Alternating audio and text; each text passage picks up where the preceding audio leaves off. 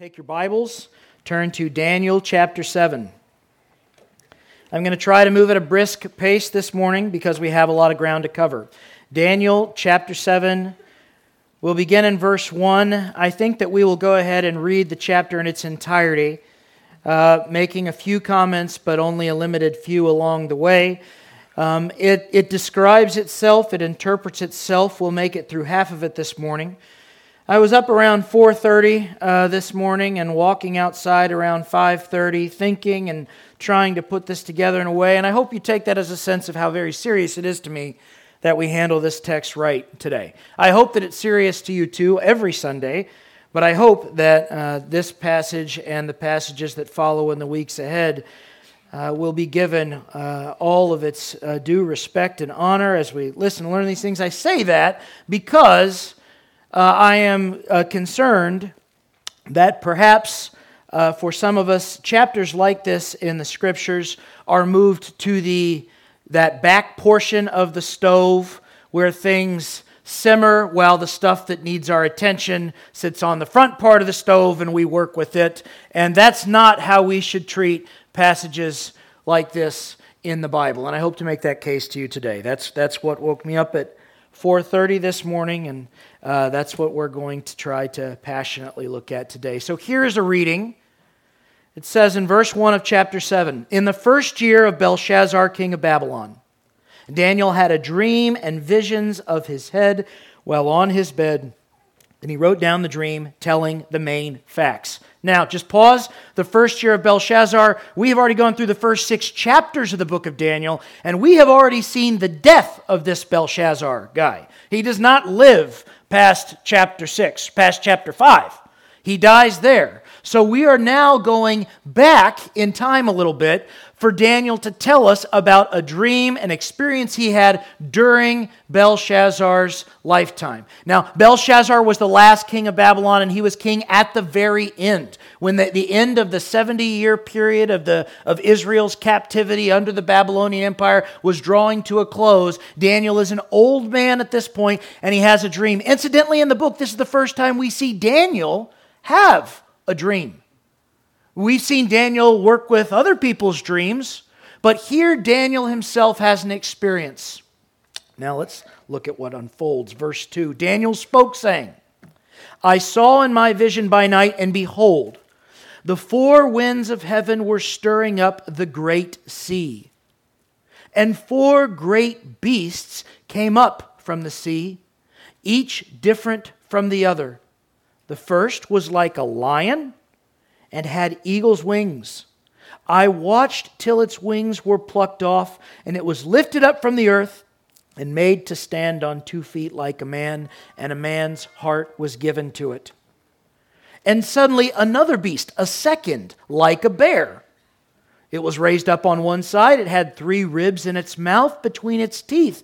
And they said thus to it, Arise, devour much flesh. After this I looked, and there was another like a leopard, which had on its back four wings of a bird. The beast also had four heads, and dominion was given to it. So that's one, two, three if you're counting. A lion with wings that get taken off, and he stands up like a man. Strange things happen in dreams, maybe not in your dreams.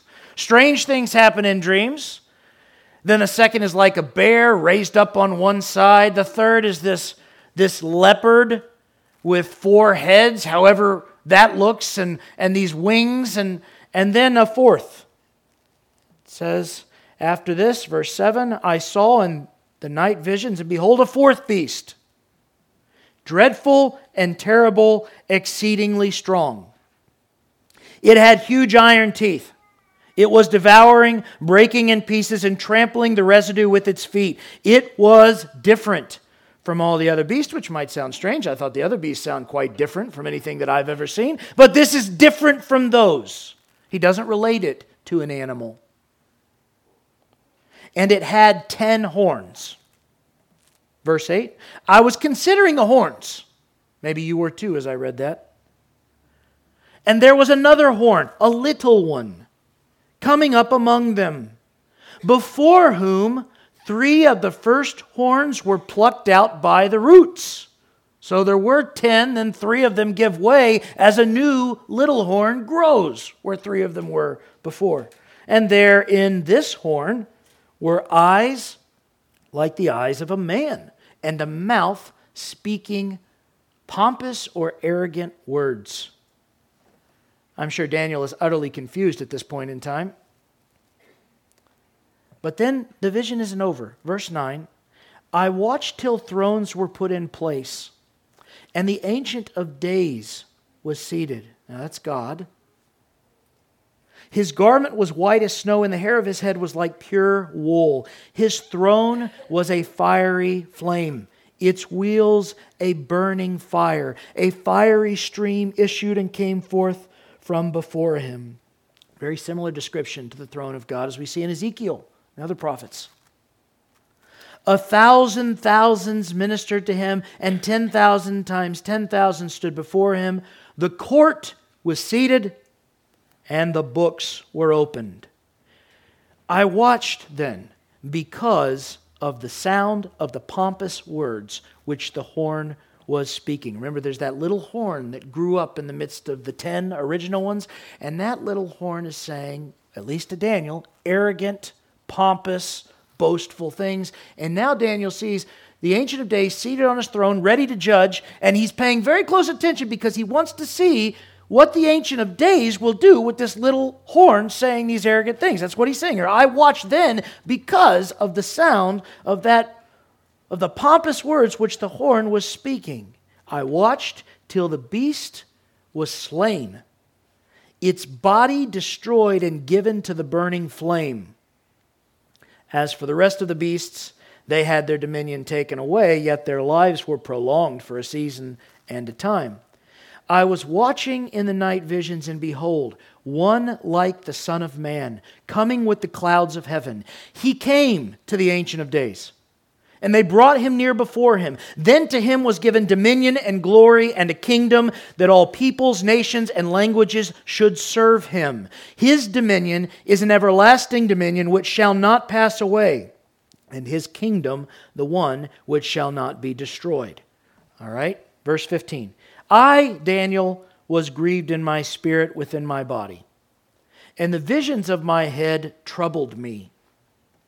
I came near to one of those who stood by, and I asked him the truth of all this. Remember, in his vision, he's seeing something from heaven. So he's still in the vision, and in his dream, in his in that night, he actually goes up and he asks someone nearby about what he's troubled by. He says, I came near to one of those who stood by and I asked him the truth of all this. So he told me and made known to me the interpretation of these things. That's normally Daniel's job. Those great beasts which are four are four kings which shall arise out of the earth. But the saints of the Most High shall receive the kingdom and possess the kingdom forever, even forever and ever. I think we'll stop there this morning because we're only going to go halfway through this, and I think that's a good place. There is more. We will attack it next week.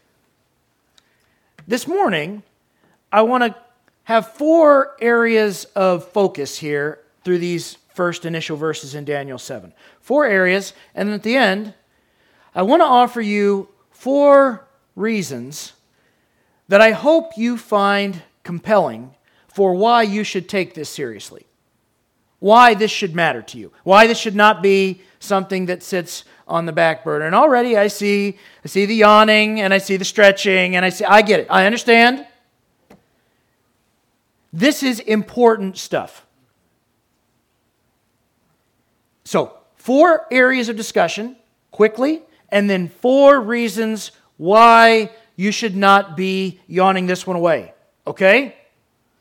Number one, the first focus here is the glory of this world. How glorious is this world? Now, if you remember back to Daniel chapter 2, you will remember that basically the exact same thing was presented there.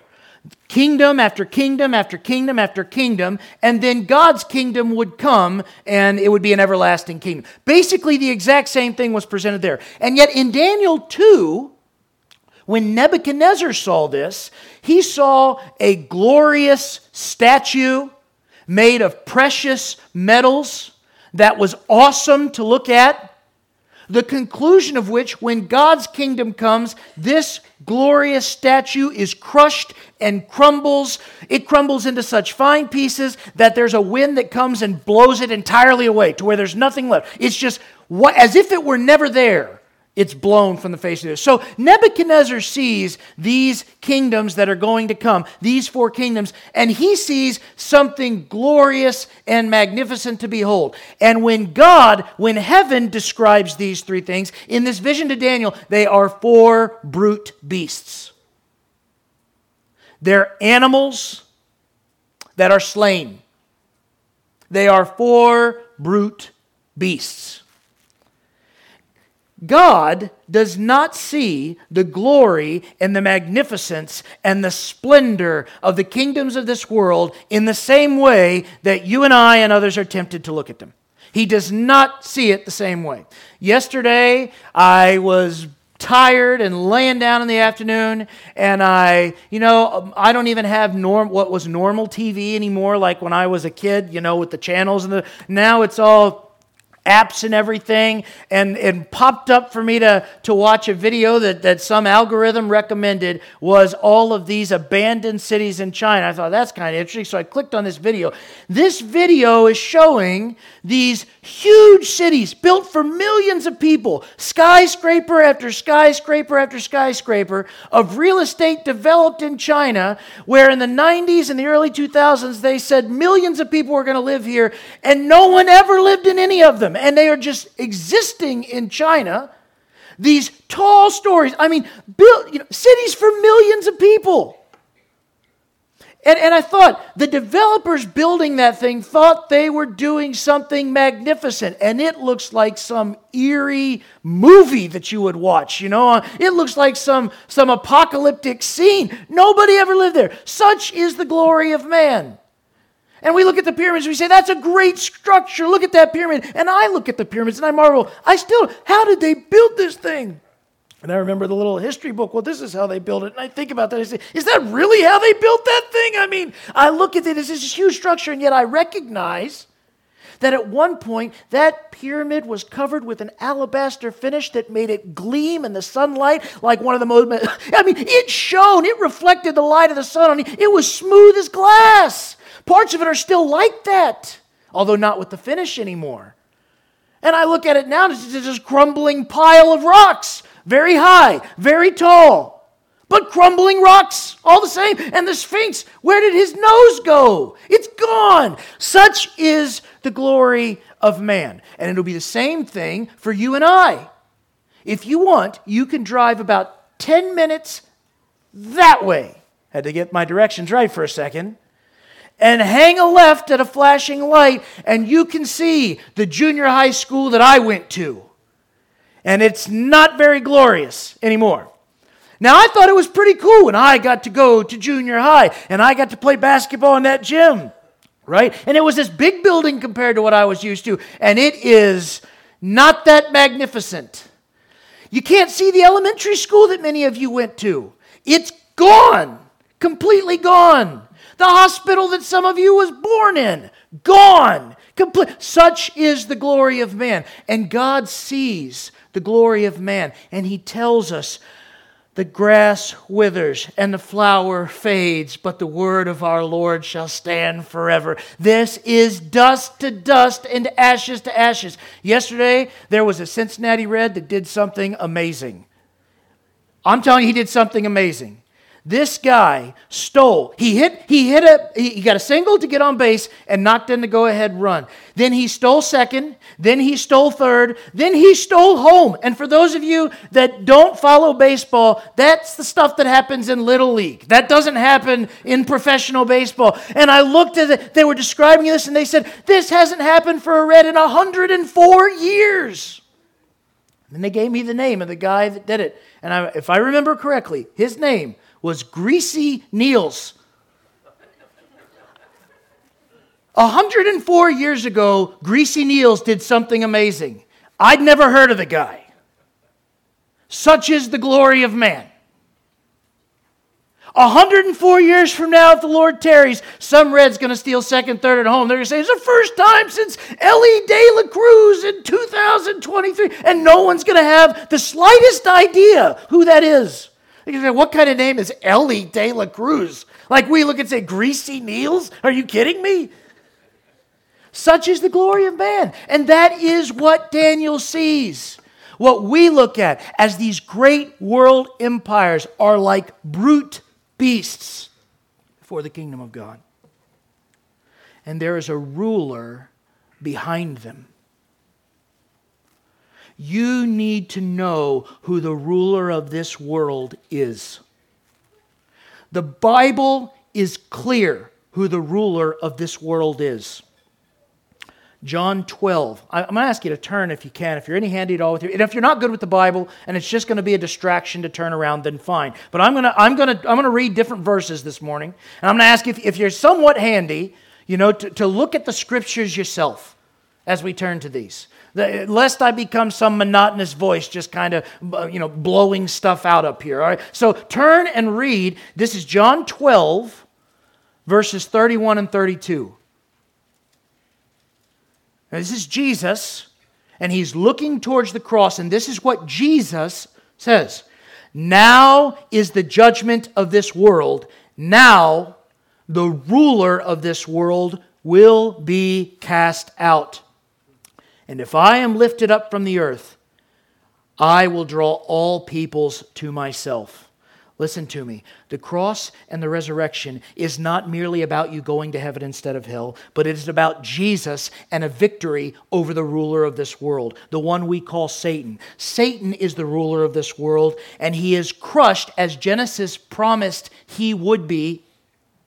And the kingdoms of this world which he rules are being judged by God. That is happening at the cross. The kingdoms are being judged. That's what we're looking at in Daniel 7.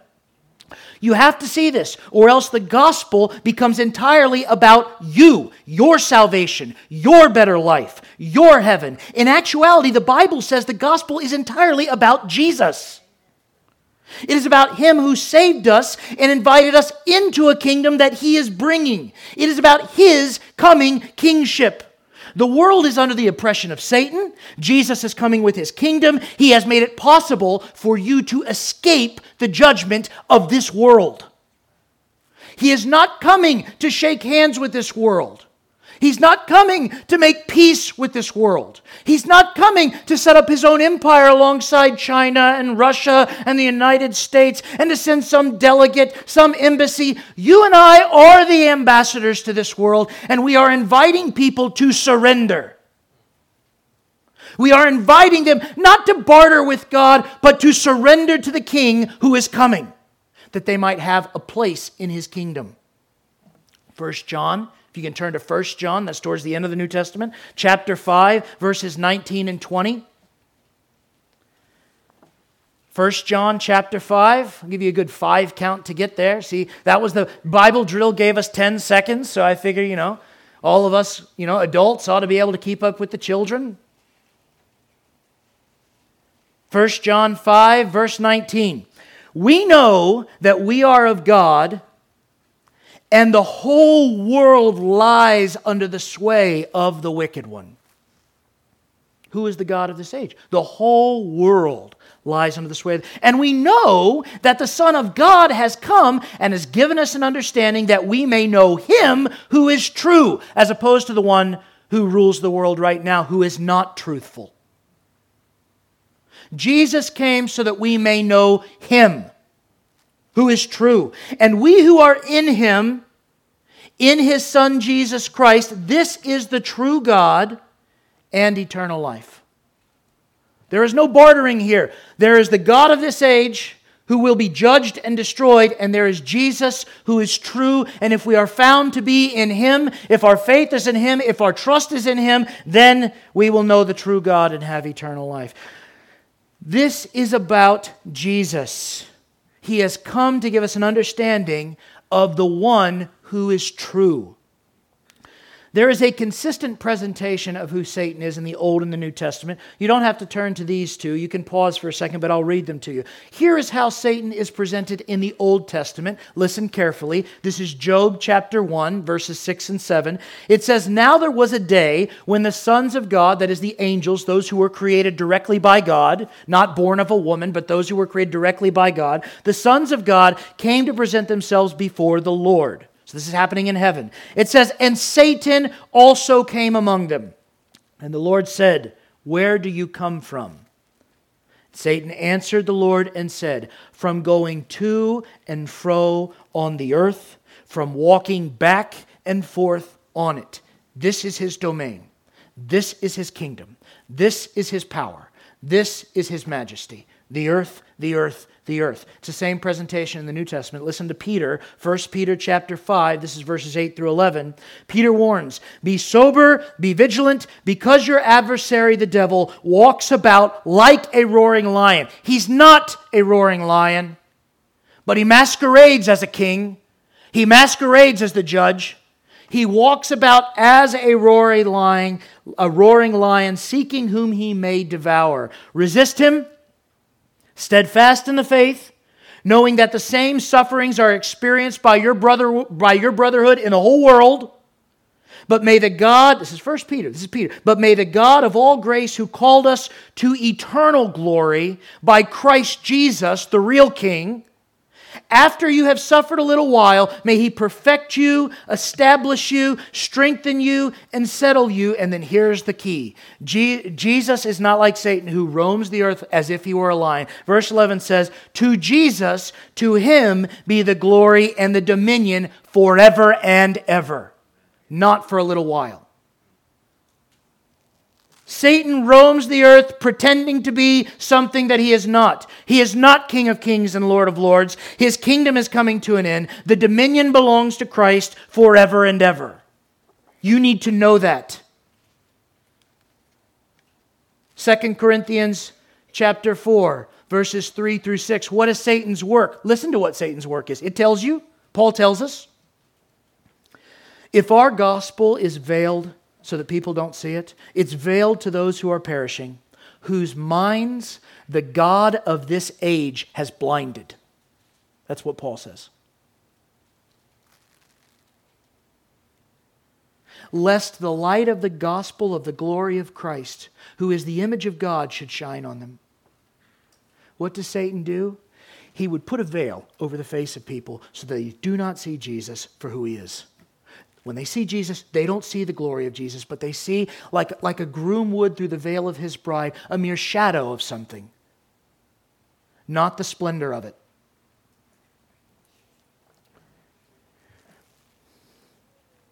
For it is God who commanded the light to shine out of the darkness, who has shown in our hearts to give the light of the knowledge of the glory of God in the face of Jesus Christ. This is all about Jesus.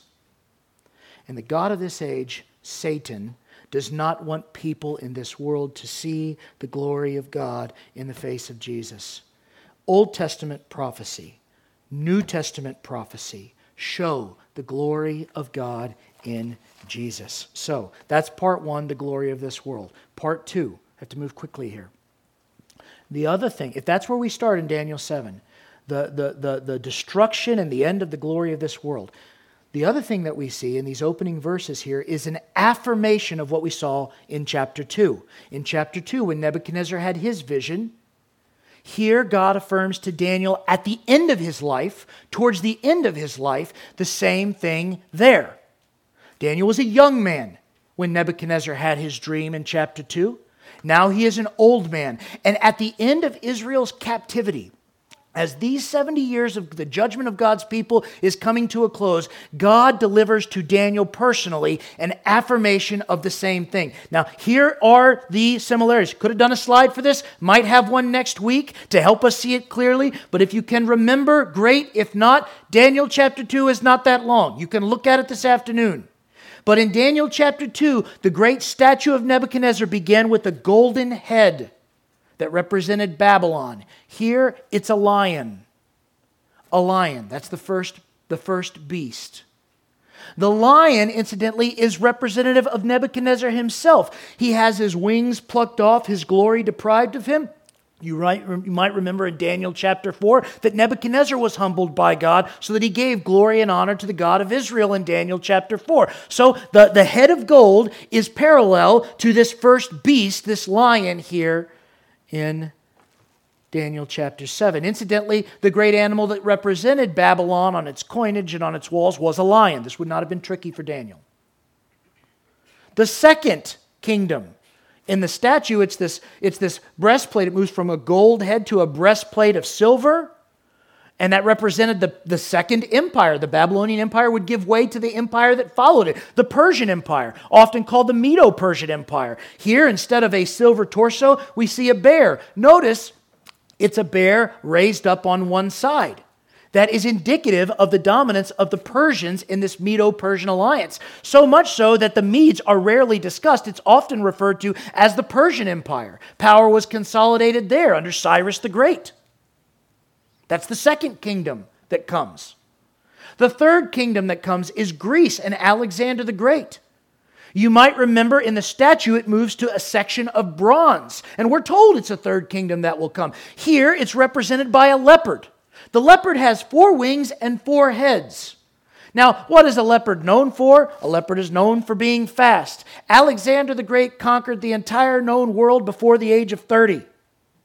It says he wept when he conquered the last civilization because there was nowhere else to conquer. He died before he was 30. He left this empire that he had conquered in the blink of an eye to four generals that history remembers, divided it into four sections. And so we have four heads of this leopard, and four wings.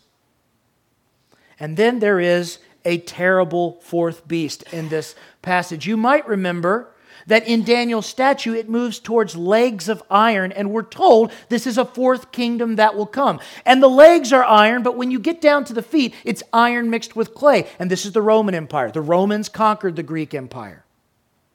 Here, it's described as a fourth terrible beast with iron teeth. Shouldn't be hard to see that. If you need further parallelism here, you can remember the fact that at the bottom of that statue were 10 toes, which were described as 10 kings. Here we have 10 horns on this beast, which will be described as the chapter follows as 10 kings. So, this is a powerful reaffirmation to Daniel that what God gave Nebuchadnezzar was important and was to be remembered and is exactly what would come. Why? Why? Why is this important? Satan may be the ruler of this age, and he may be at work in the kingdoms of this world, but God is sovereign over them.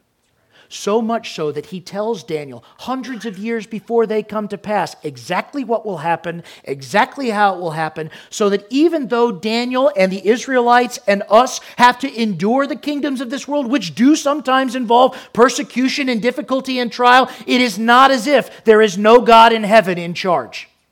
It's not as if these are curveballs that he's not expecting, things that he's not ready for, situations that he can't deal with. No, these kingdoms will come and then they will go. And they will be replaced, if you remember back to Daniel chapter 2, by a stone cut without human hands, not something fashioned by man. Now, in Daniel 2, this big boulder, if you will, it falls from heaven.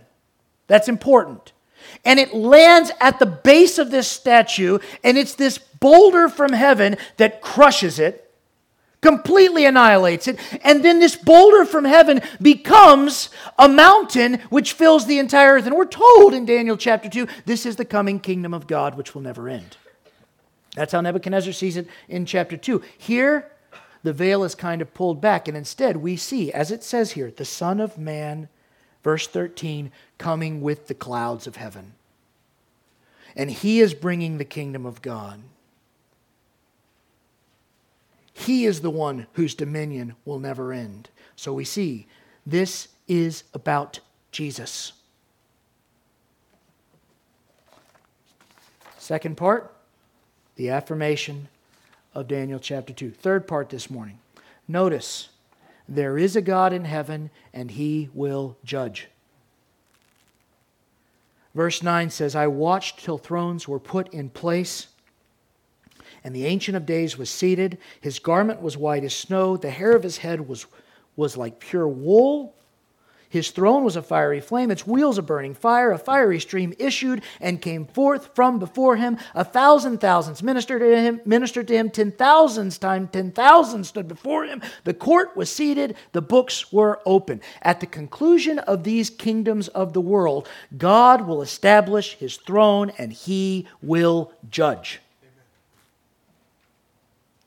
It's a bit like the very verse from Daniel 2:28 when he tells Nebuchadnezzar, he looks him straight in the face and he says, all of your guys couldn't do anything with this dream, but let me tell you something. This is Daniel 2:28. There is a God in heaven who reveals secrets and has made known to the king what will be in latter days. Let me tell you what will happen in latter days.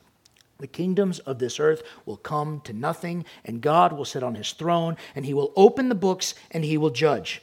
Verse 10 The books will be opened. Now, if you still have your Bibles, you can turn to Revelation chapter 20. That ought to be easy to find. It's at the end. Revelation 20. I'll read verse 12 to you. This is not a unique theme to the Old Testament prophet Daniel. This is the gospel. Revelation chapter 20, verse 12. John sees the throne of God. It says, And I saw the dead the small and the great, standing before God, and books were opened. The same books Daniel sees a thousand, six hundred years before in this vision. And another book was opened, which is the book of life. And the dead were judged according to their works by the things which were written in the books. It may not be clear in a tertiary, in a quick reading of this text, but let there be no mistake. What is in these books are all of the deeds of your life and my life. You say, well, that's absurd. Not to God. It would be absurd if I kept a book of all of my deeds. I am a very limited man. I struggle to remember everything I did last week. It is not absurd to an omniscient, all knowing, all powerful, all present God. He has an account. He will hold you to account. You will stand before him. Hebrews 9 27 says, It is appointed unto man once to die, and after that, the judgment. And we know that verse. That's a familiar verse. We know that Hebrews tells us we're going to die at some point. I don't know when, I don't know how, but I know what comes next judgment. But do you know the very next verse in Hebrews 9? It's verse 28. So Christ was offered once to bear the sins of many. Hebrews 9:27 is not meant to be a terrifying verse. It's meant to be a joyful verse. It's appointed unto man once to die and after that judgment. And because of that, Jesus Christ was appointed to die to bear all of our sin. There is no salvation without looking judgment square in the face. The judgment against our lives, which will be contained in these books, necessitates our salvation. This is why Jesus died first before he came to rule and to reign. Hebrews 4 12 and 13 says this For the word of God is living and powerful sharper than any two edged sword, piercing even to the division of the soul and of the spirit and of the joints and the marrow.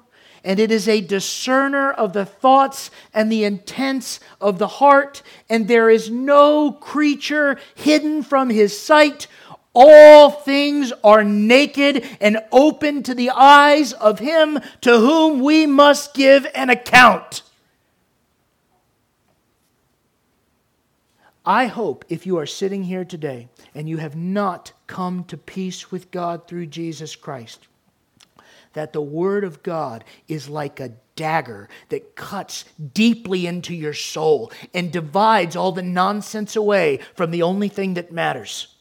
That one day you will die and you will stand before God and you will give an account for your life. And apart from Christ, you will be naked and exposed before Him. All of your sin uncovered. That's not what we do. We cover up our sin. We don't talk about it. We don't show it to anybody. We don't revel in it. The quiet things, the secret things, the shameful things, not before God. Exposed. That's what's happening in Daniel 7. The books were opened. The next verse in Hebrews 14 seeing then that we have a great high priest who has passed through the heavens, Jesus, the Son of God, let us hold fast our confession. You're going to stand exposed before God. You need a great high priest to take up your cause. Hold fast your confession. In John 6, verses 28 and 29, people come to Jesus and they say, What should we do that we may work the works of God? Jesus answered and says to them, This is the work of God, that you believe in him whom he sent. What shall we do? Should we get baptized so that we can be saved? Do you want us to make a special pilgrimage to Jerusalem a couple times a year so that we can be saved, Jesus? What do we have to do to work the works of Do you want us to go fight in a war or climb some holy mountain or say some prayer 10 times? What do we have to do so that we can be saved? This is the work of God that you believe in him whom he sent. Faith. Peter summarizes in Acts 4:12, there is salvation not in any other, for there is no other name under heaven given among men by which we must be saved. Peter is preaching against Satan, against false gods, against the kings of this world. Only Jesus. The whole plan of God is about him, not you, not your country, not this king or that king, not that rich man or that rich man, not this ambition or this passion. No, there is no other name by which we must be saved. Now, there is a liar loose in the world, a God of this age, who is representing a different truth. That is wrong. Christ is King, and there is no salvation in any other. This is about Him. Which brings us to the fourth and final section we see this morning. One like the Son of Man. There's something precious in verse 13 if you understand what you're looking at. In this is Daniel 7, verse 13. There is something precious here if you know what you're looking at. It says, I was watching in the night visions, and behold, one like the Son of Man.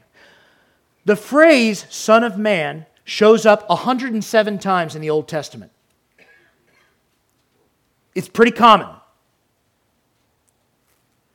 106 of those 107 times, it is a phrase used to describe a mere mortal man. God will speak to someone like Isaiah or Ezekiel, and he'll say, Write these words, you son of man. And the, the phrase son of man stands in contrast to the phrase Son of God, which is also used in the Old Testament.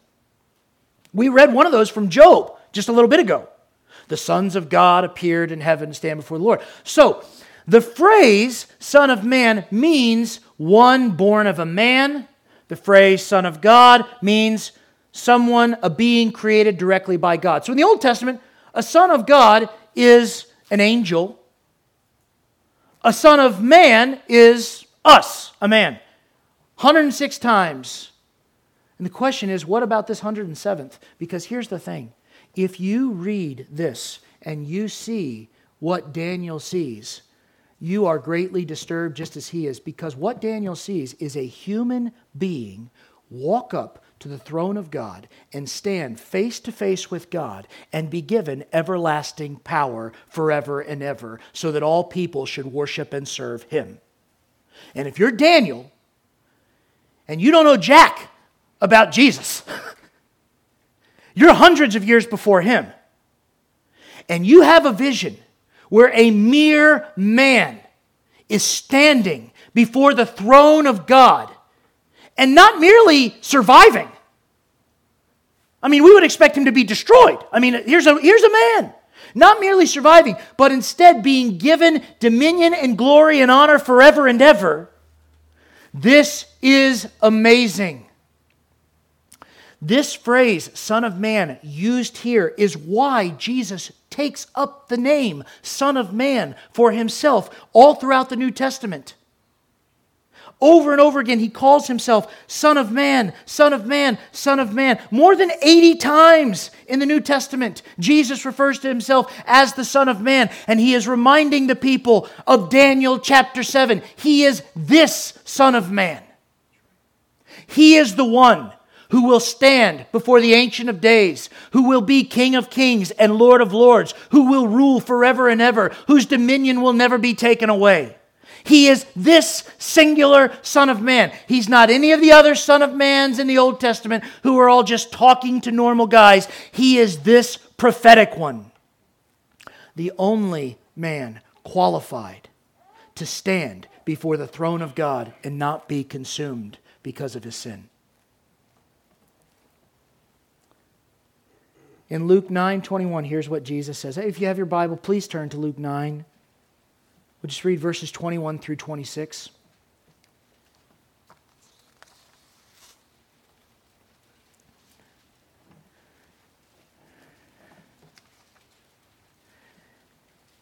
Luke 9:21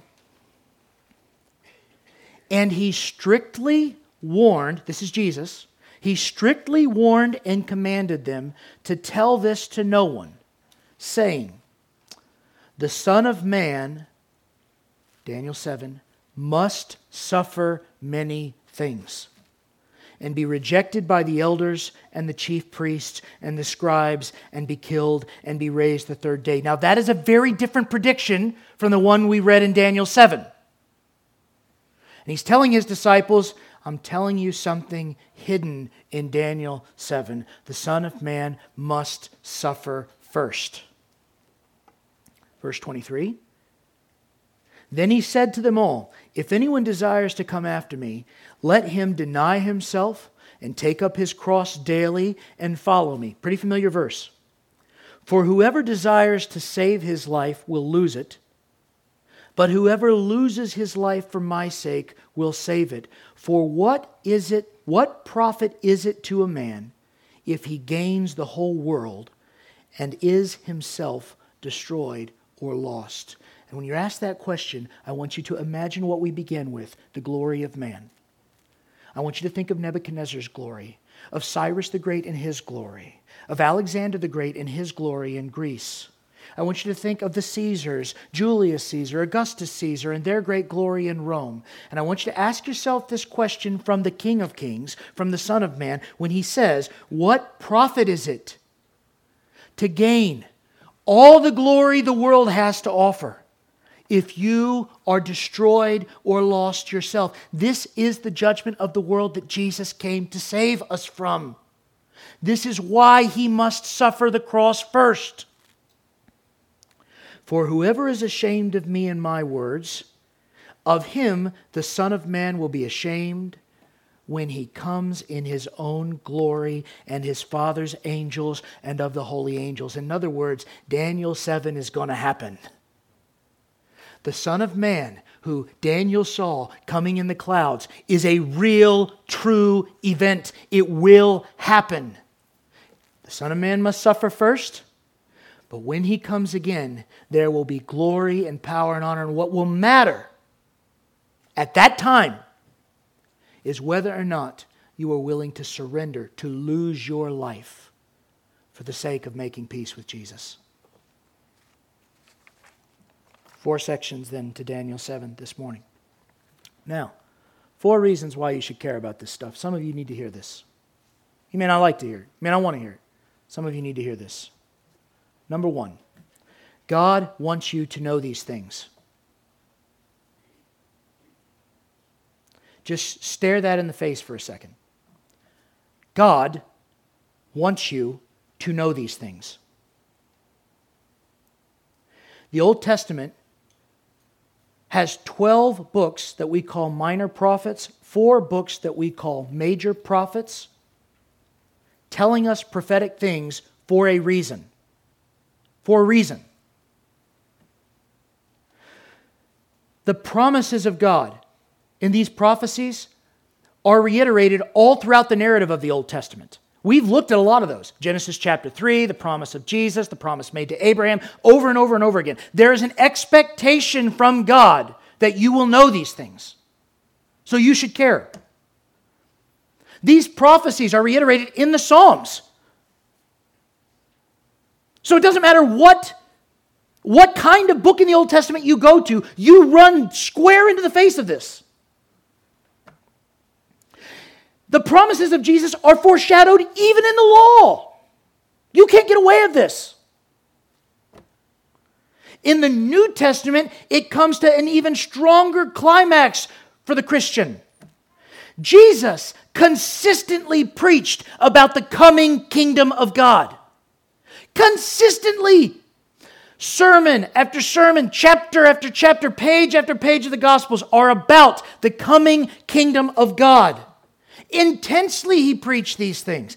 The apostles who heard that preaching and then wrote the New Testament as a message to the church after the resurrection of Jesus, they all look toward the coming of Jesus in those New Testament letters. They all speak to the coming of Jesus in those New Testament letters. You should know this stuff. And then, how does the New Testament end? How does it end?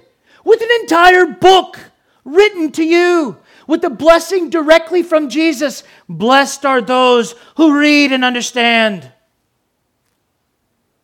This is not a side topic for the church.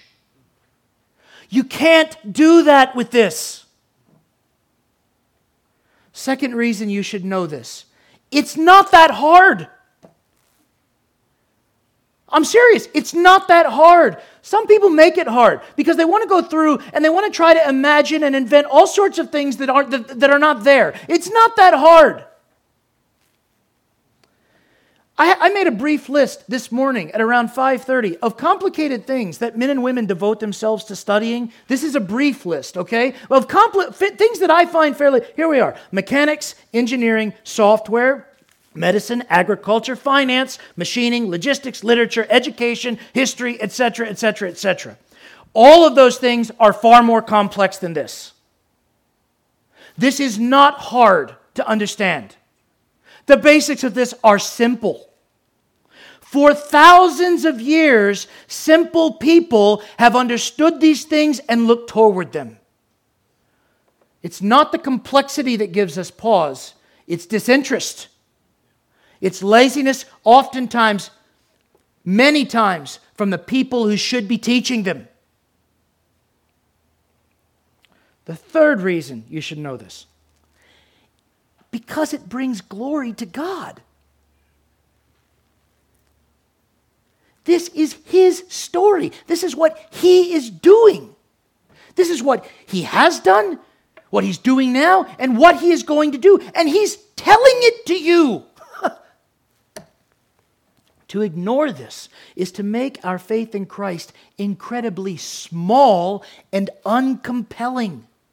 Small in the sense that, well, it's really about going to heaven and not going to hell and uncompelling in the sense that it's just our version of the afterlife. It's just the Christian version of, of the Hindu thing and the Muslim thing. This is our version of it. That is small and uncompelling. This is so much more glorious than anything you will find in any other religious idea in all the world. It is incomparable. And how few Christians even know that because they don't care to know it. This is not just about what happens to you when you die. This is not about you. This is about the glory of God. He is inviting you to experience His glory. He will have it either way. Your participation is dependent upon what He has done. Last reason We'll close with this. Last reason why you should care about this. Without an understanding of this, your evangelism sounds like moralism or a life insurance policy. Moralism, tell me tell me what I should do and what I shouldn't do. Nobody cares. You try to witness to someone, telling them how they should live morally. They don't care. Unless those moral instructions are connected to something bigger than you, nobody cares. And it won't save them anyway. Nobody gets saved because someone gave them a good sense of morality. People get saved when they believe that Jesus is the Son of God who executed the plan of God, part of which includes the redemption at the cross, but that is only part of what makes the plan of God great. And if that's all you see and all you say, it makes the gospel incredibly uncompelling. Jesus himself spent much of his teaching in many chapters in the Bible explaining the future fulfillment of God's plan.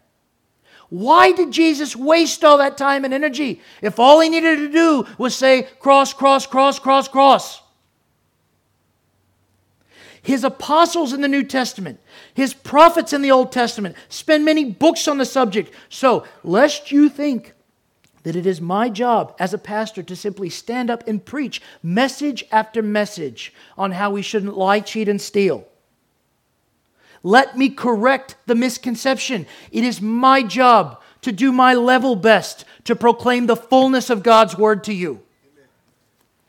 And back to evangelism. If your evangelism sounds like an invitation to lost people to become more moral, more blessed, you better hope God gets a more clear message through to them somehow because no one is saved by that. Similarly, if your evangelism sounds a bit like a guy who shows up invited to your home or not, pleading with you to buy some life insurance policy so that when you die, things are taken care of. Good luck with that presentation. That's not the gospel. Jesus came preaching the kingdom of God, preaching a kingdom that was to come. He wasn't selling fire insurance. He preached, I've got four bullets here, I'll just read them to you. He preached, this is what you should think of the world because this is what the world is coming to. He preached, this is how you should think of the kingdom of heaven because it's forever. He preached, This is how you get into the kingdom of heaven. You believe in me. And he preached, This is how citizens of the kingdom of heaven live. It's all about the kingdom. That is why Jesus quotes the prophets and Daniel, by the way. That is why people struggled with his message. That's why people were saved. That's why people are saved. Hear me clearly. Jesus was not, as far as I can tell, in all the New Testament, Jesus was not criticized for preaching morality. If I'm missing a passage, show me. But as far as I can tell, no one ever picked up stones to throw at Jesus because he told them they shouldn't commit adultery. He was not rejected for that. He wasn't rejected because he talked about hell. The Jews understood hell, the Greeks understood the afterlife, they had a sense of it. Jesus was criticized, rejected, and crucified because he called himself the Son of Man who would usher in God's kingdom, who would rule the world, and who would judge people for all eternity. You go read the book, read the Bible. When they pick up stones to kill Jesus, it's because he claimed that he was God.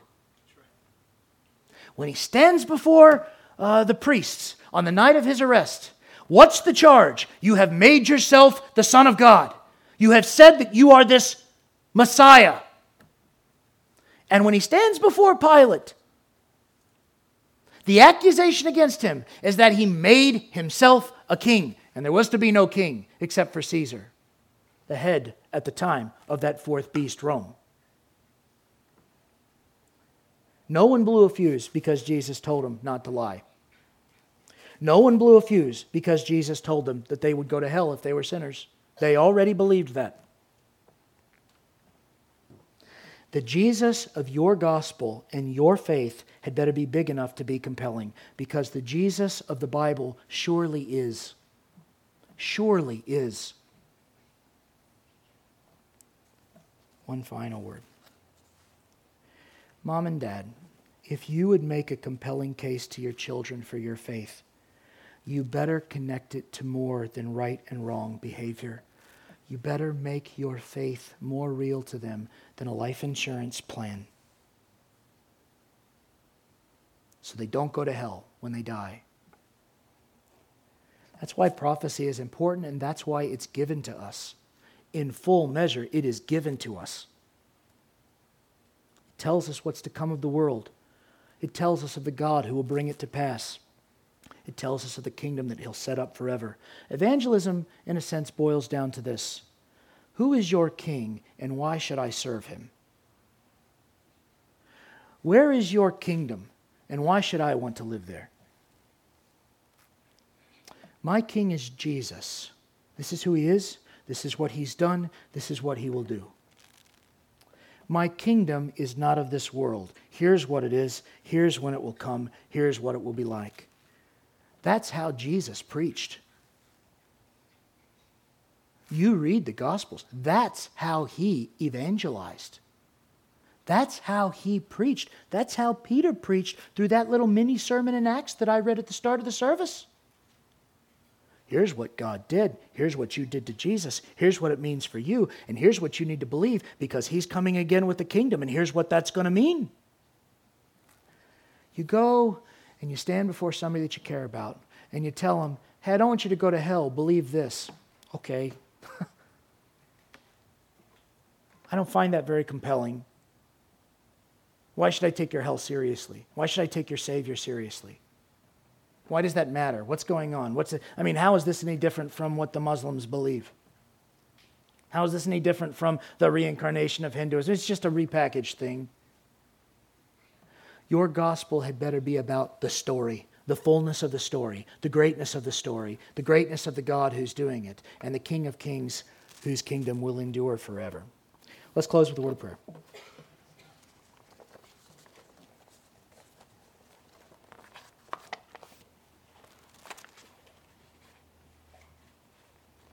Father, encouraging and discouraging all the same sometimes to preach.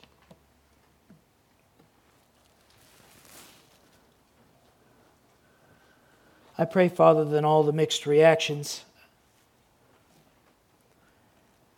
that there will be some light, some truth that resonates in the hearts of your people. I pray, Father, maybe if nothing else, that we won't just wish away the next several weeks through the book of Daniel. That we won't diminish your glory like that.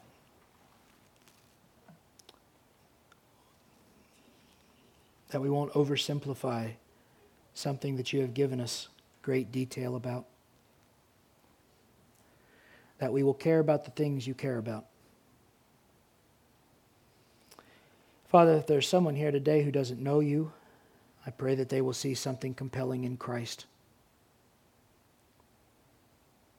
who went to the cross so that they need not stand naked and exposed before you in their sin, but that they may be covered by a payment for sin made on their behalf in our Savior. That you'll bring them into a right relationship with you, that they may know you and have peace with you. Get a glimpse of the glory of you. Thank you for these tithes and offerings, Father. I pray that you'll use them for your kingdom. It's in Jesus' name that I pray. Amen.